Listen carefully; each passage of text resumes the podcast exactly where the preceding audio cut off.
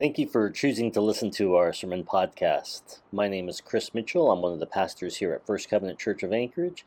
If you have any questions or prayer requests, feel free to stop by or send an email to office at anchoragefirstcovenant.com. God bless. That's the second part of our series on First Peter, studying the Apostle Peter's letter to encourage us in our discipleship, to help us know, love, and reflect Christ and his priorities in this world. Now, if you were here last week, we went over a little doxology that Peter wrote to help shape and form the readers of the church. Um, some words for the congregation to sing or recite together that reiterate the main points of the letter. So, throughout the series, we're going to start with reading this aloud. So, if you're able, please stand up. We're going to read Peter 1 1 3 through 5 together. Praise be to God the Father of our Lord Jesus Christ. In his great mercy, he has given us new birth into a living hope through the resurrection of Jesus Christ from the dead, and into an inheritance that can never perish, spoil, or fade.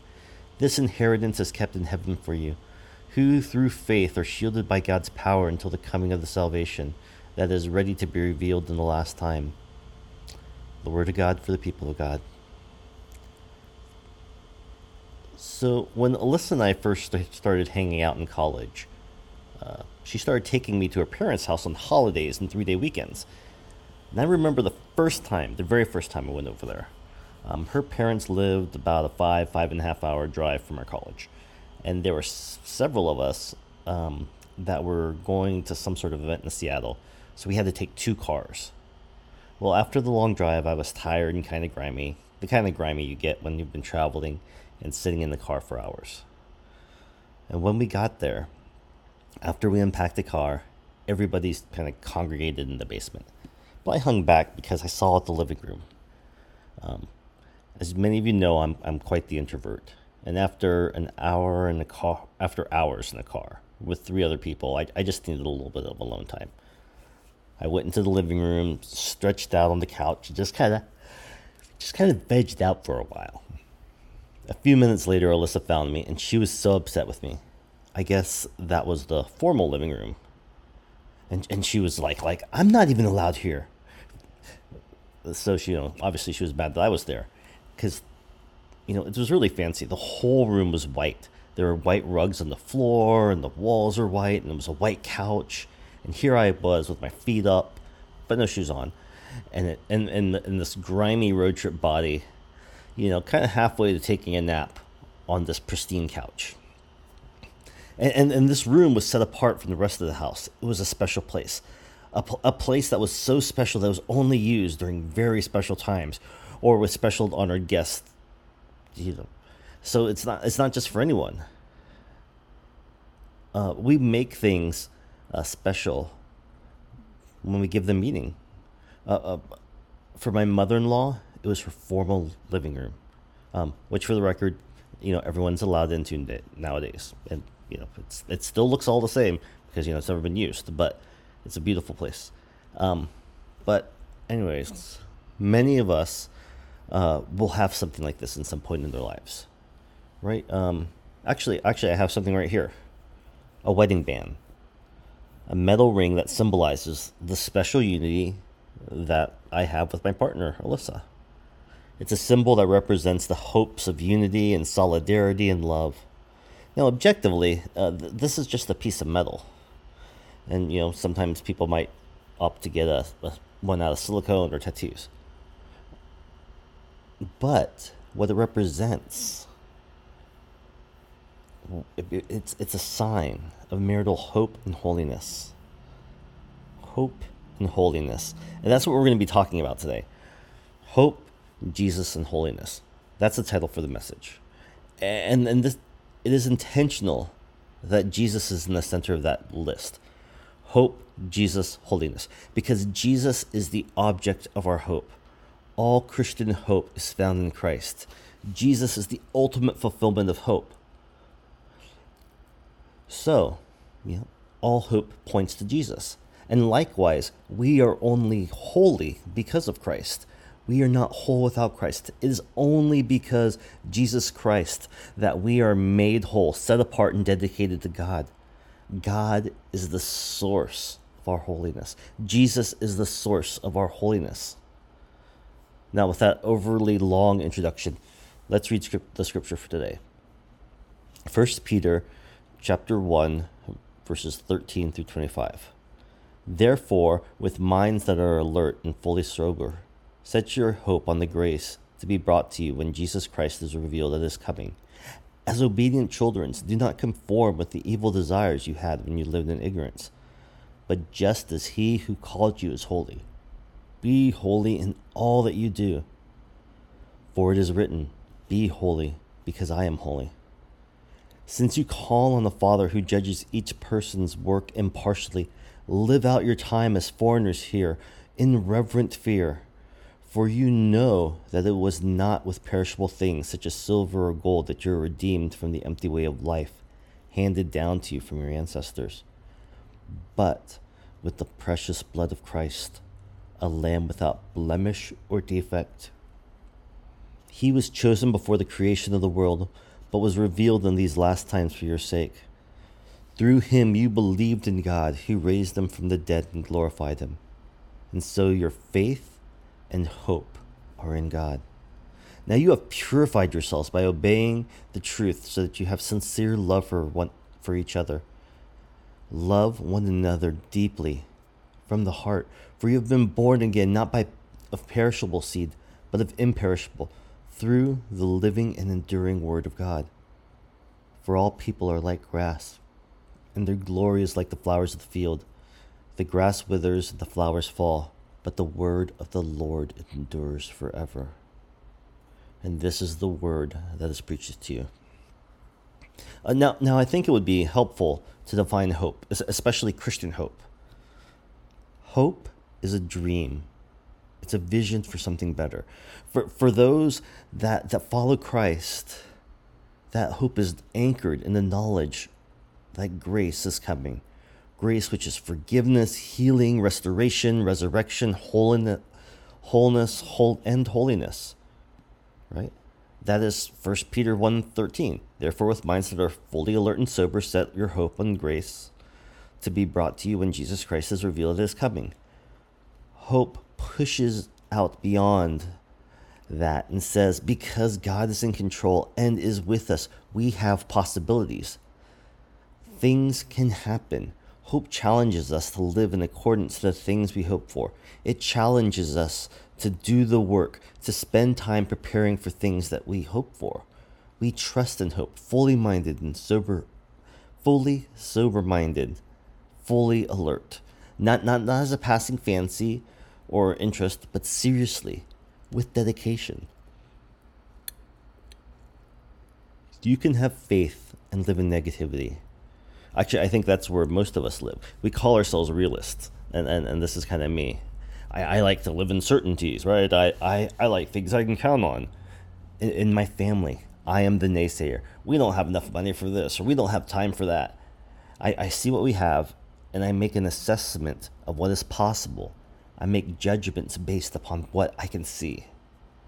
Now, I totally have faith that God will provide. I know that's true. I've experienced it a thousand times. But when I plan, I often don't look at what God has ahead for me. I don't plan in hopes that God will make a way to do the impossible things that He has called me towards. I plan according to the things that I have at the moment.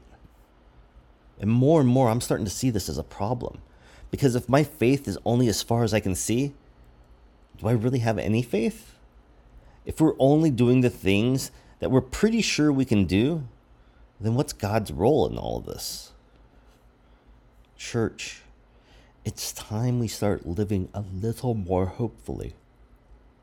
It's time we start living like we have a hope.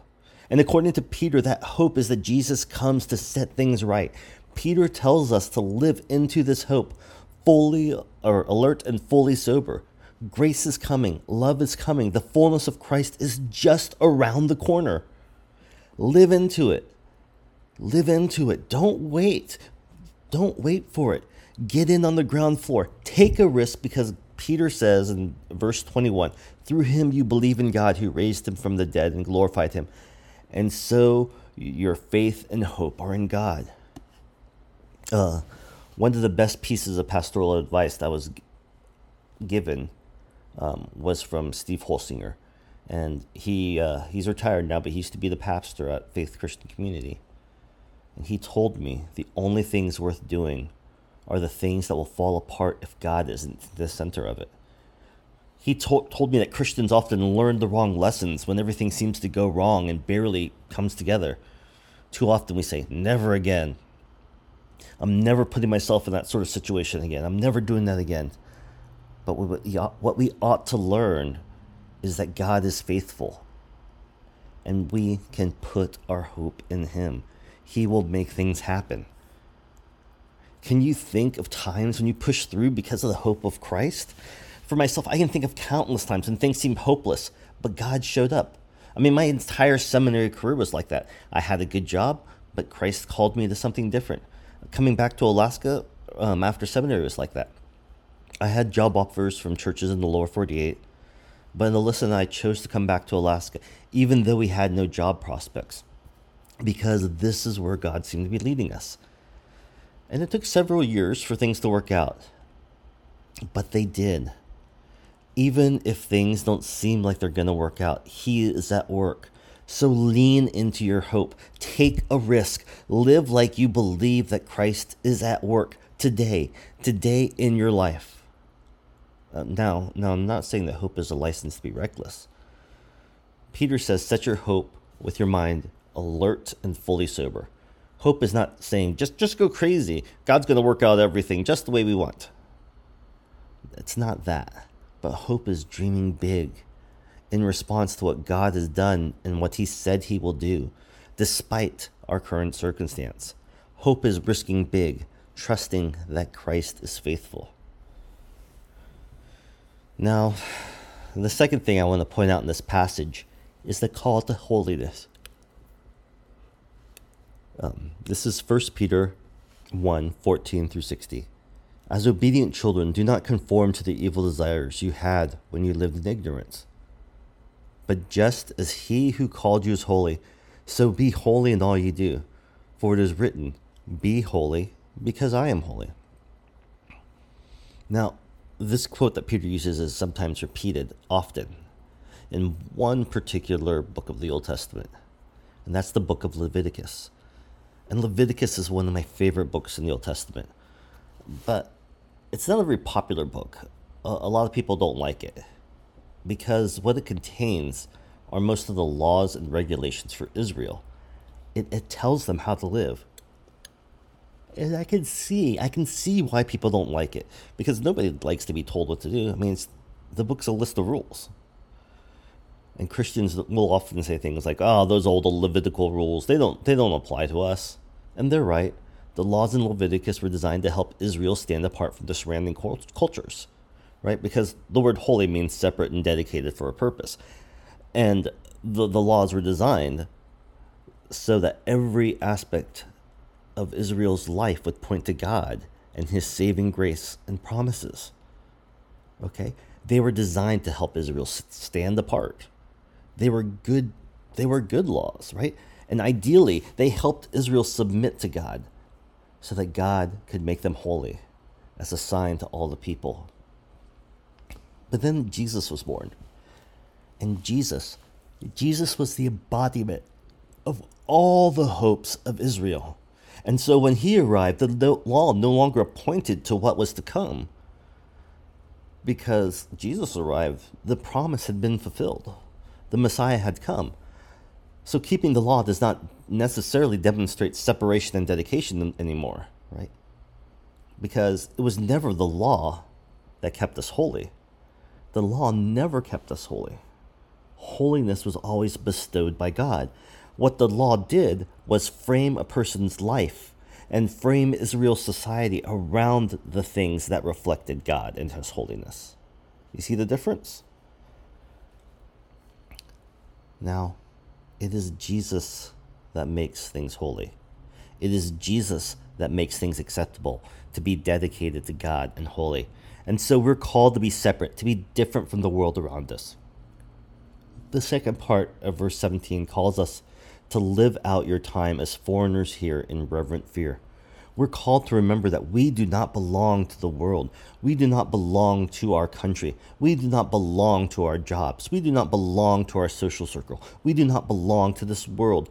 We belong to the kingdom of God.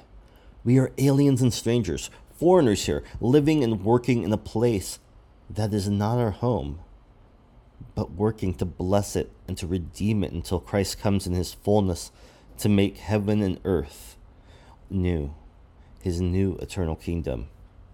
To be holy is to steep yourself in Christ and his redeeming work, to live into the values of the kingdom, to love mercy, to do justly, to walk humbly, to bring healing, to help the outcast, to care for the prisoners, to set free the spiritually afflicted, to declare the kingdom of God is near.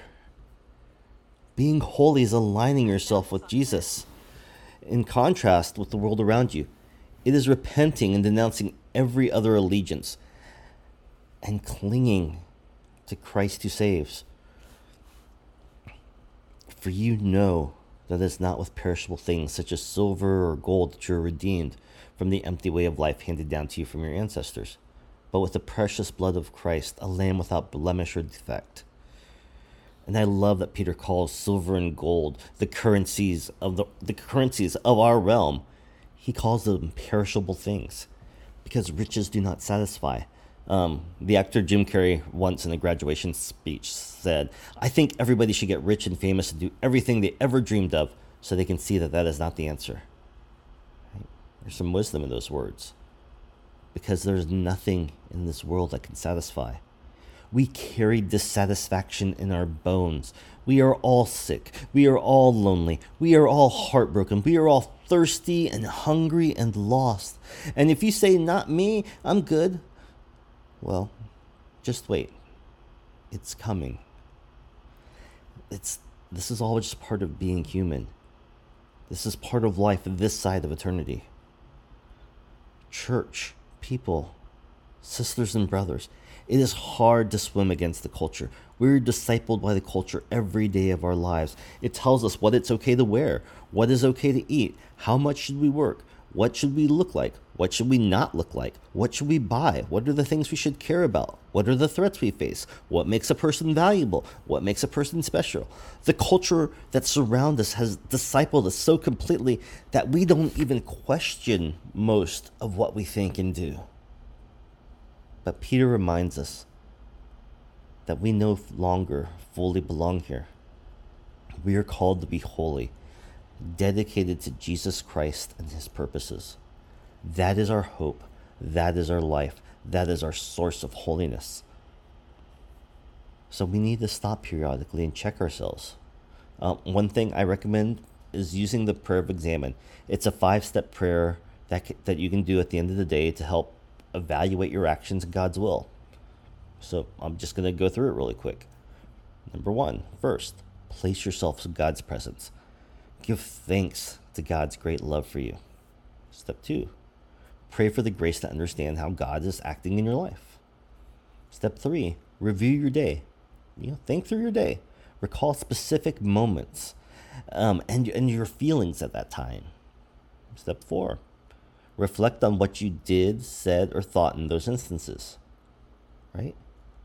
And in those instances, were you drawing closer to God or further away? And step five, look towards tomorrow. Right? Think about those things and then look towards tomorrow and think how you might live more fully into God's love and priorities. Right? If there was something that you did that moved you closer to God, do more of that. If there's something that drove you away, like resolve, like I'm not to do that. Um, so, and you know, and and I would even add a sec a sixth step, right? The next morning, reflect upon your prayers the night before, so that you can commit yourself to love God with all your heart, soul, mind, and body, and to love your neighbor as yourself. Now, um, obviously, you don't have to use this prayer. You don't have to use the prayer of examen. That's just a tool. Um, it's just a tool that you can use to help make sure that your life reflects God's holiness. Um, I remember uh, when I was a teenager, teenager reading, uh, reading some, something by A.W. Tozer, um, an early 20th century pastor. And I don't remember which book it was. And I haven't had any luck trying to find the source because I actually went back and tried to look. But, but this, um, this, this paraphrase, I guess, or idea has stayed with me for almost 30 years uh, from his book. Um, he was writing about how a person discerns what they should do. And he meant, meant this generically like, what should you do with your time? What should you do with your life? What should you do with your money? What should you do with your energy? And he said, for a Christian, this is the easiest thing to answer. Okay, you want to know the secret? You do what brings you closer to Christ, because that is where there is life. Simple, right? Well, it's really hard, but the idea is simple. That's what we need to do. People, do what draws you closer to Christ. He is the fulfillment of all of your hopes. Do what draws you closer to Christ. He is your source of holiness and wholeness. Church, we all need to learn to hope in Christ, to live into his holiness, because it is, it is for us, right? That's what this whole thing is about. It is offered freely as a gift. And so we hope in Christ right? Because of all that Christ has done. And and we strive to be holy, right? Because that's an outpouring of, of who God is, who Christ is in our relationship with Him. Let's pray.